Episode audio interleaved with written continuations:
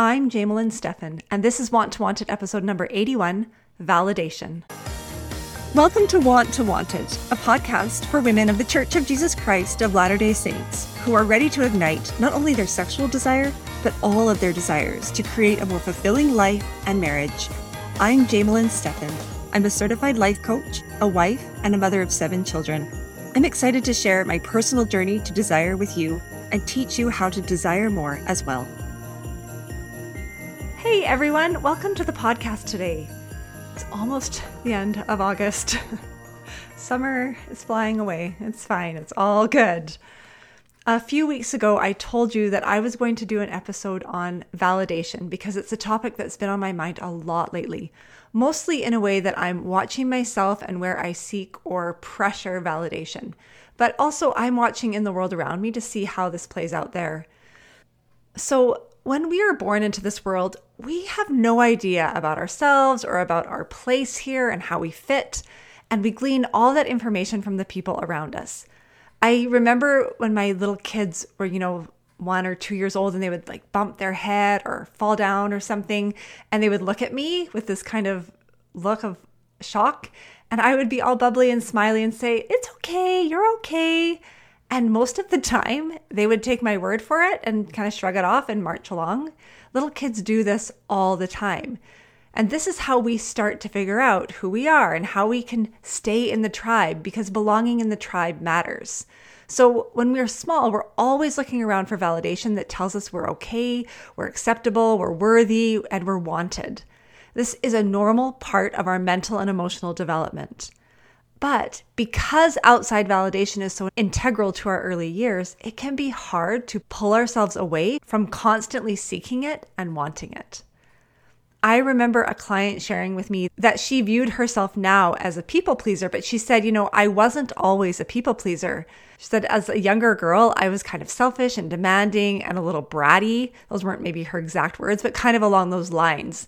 But then she started to notice that when she did something nice or considerate to members of her family, they would praise her and smile at her and really make her feel all warm and fuzzy.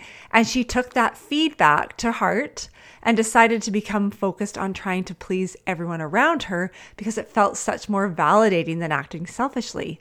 Now, maybe it was a really good lesson for her to learn that selfishness isn't going to be popular in the tribe or in a family.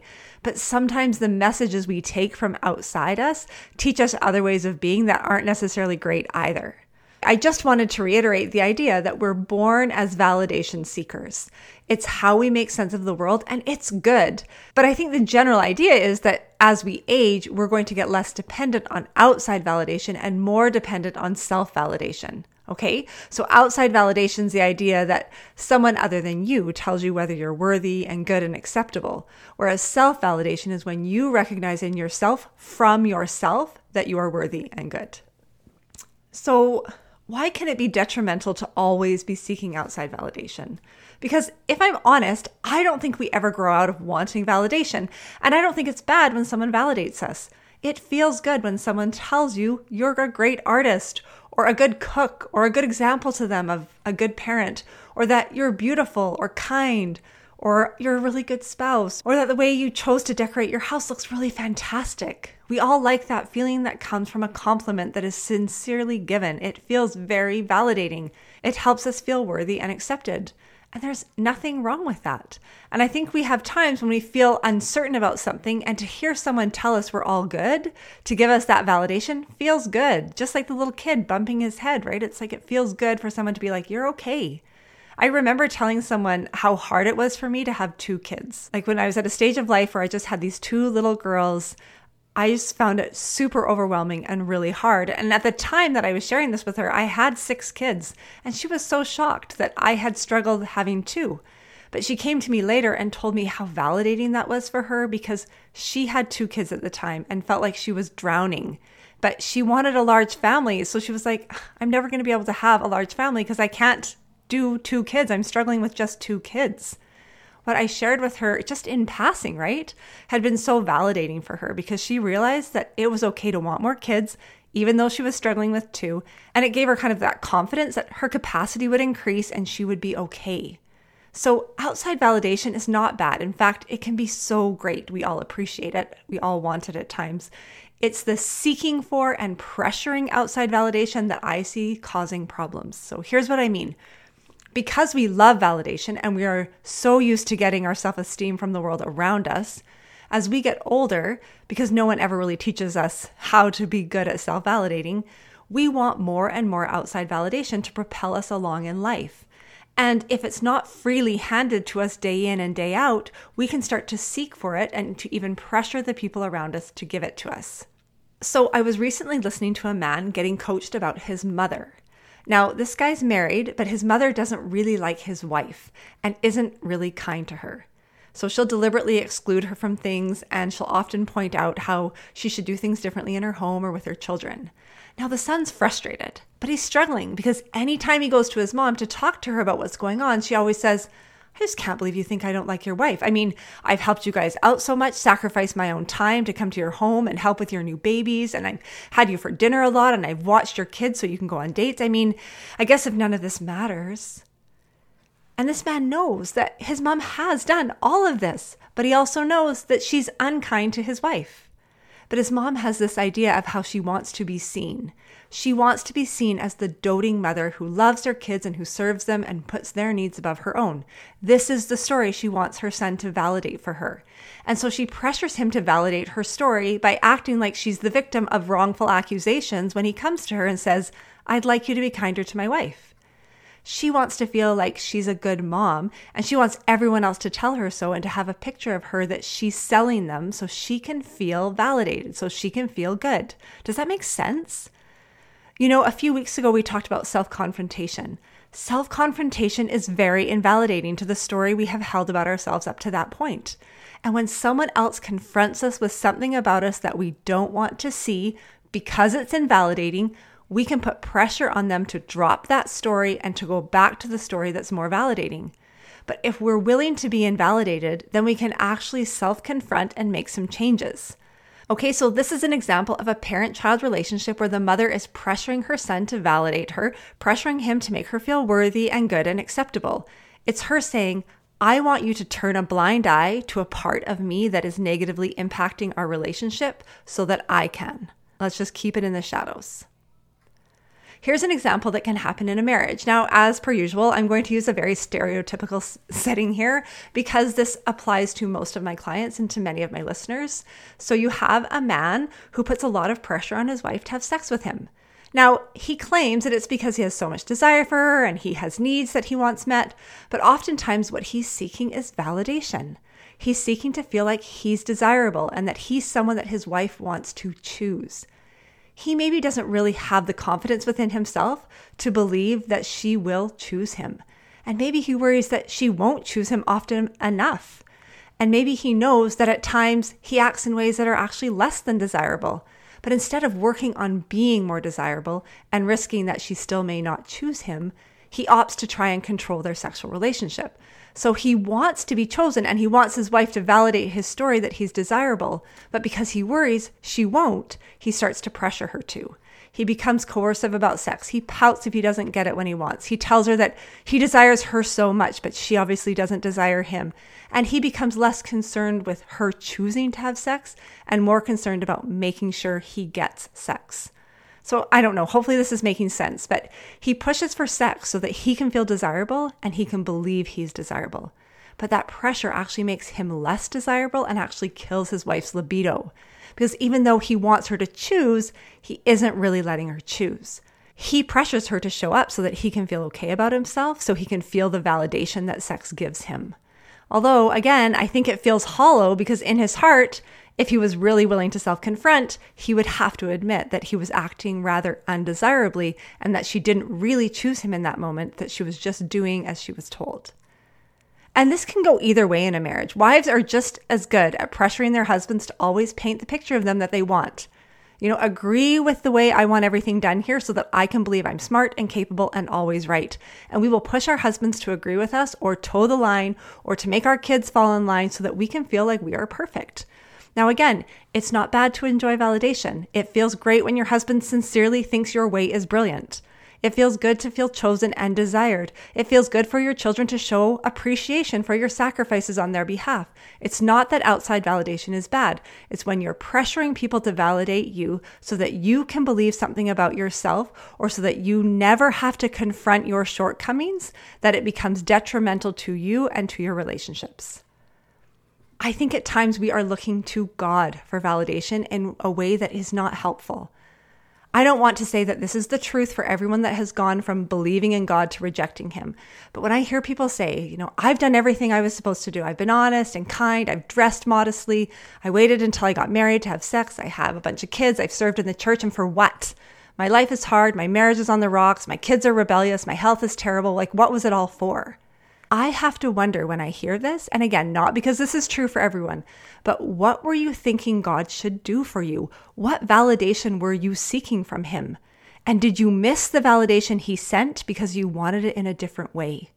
Like, were you living this righteous, obedient life so that you wouldn't have to feel the effects of mortality? Was that it? Was it so that God would say that you're a good person and therefore you won't have to go through trials? Why is it that the mortal experiences and hardships are translating to you that God is unfair and doesn't love you or care about you and wants to punish you, and that you are somehow undeserving of a good life? When you dressed modestly, was it so that God would validate you by never allowing a bad thing to happen to you? Maybe He validated you through different blessings. And don't get me wrong, I think many of us are guilty of oversimplifying our relationship to God and our access to His blessings. He wants to bless all of us all the time. And I think if we look, we can see how He does. But He also needs us to have experiences here that try us and help us grow. He can't interfere with them, but He can help us through them. And I think at times that can feel invalidating for some people and drive them away from God, away from Him, because He isn't validating the story they want for themselves. And I think we can do this with other people too. We can push people away who don't fall to the pressure we put on them to make us feel good about ourselves all the time. People pleasers are validation seekers. Tell me I'm a good person. I'm going to do something for you to make you happy so that you'll feel good about me and reassure me that I'm a good person. That's why when people end up unhappy or not happy with the people pleasers, we feel so betrayed and resentful because it's so invalidating. We're trying to portray a picture of likability and selflessness, and we push hard for people to reassure us in that story by people pleasing. And when it doesn't work, it's devastating. Perfectionists are validation seekers. They want to be seen as perfect and they will push for others to believe it. We want to be right all of the time, and we can get so we are fighting tooth and nail with someone that we are right to the point where we would rather be right than have a happy relationship with them because to be wrong is too invalidating, it's just too painful.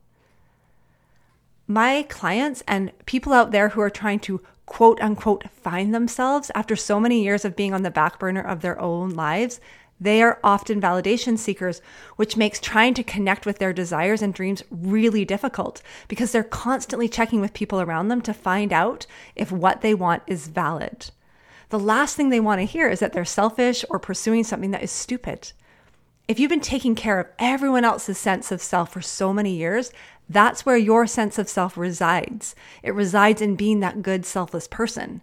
So, to redefine yourself as a person worthy of equal consideration, as a person with hopes and desires, as a person who wants more, is super unnerving. And you may struggle to keep yourself on that journey if people aren't validating you the whole way through. But chances are they won't. So, that is part of what you will be learning as you find yourself. You'll be learning how to not just find yourself, but how to have yourself, how to self validate. And that's such a great skill to have, probably one of the most important ones that you'll develop on this journey. I promise if you start to watch yourself, you will start to see the ways you seek for validation from others.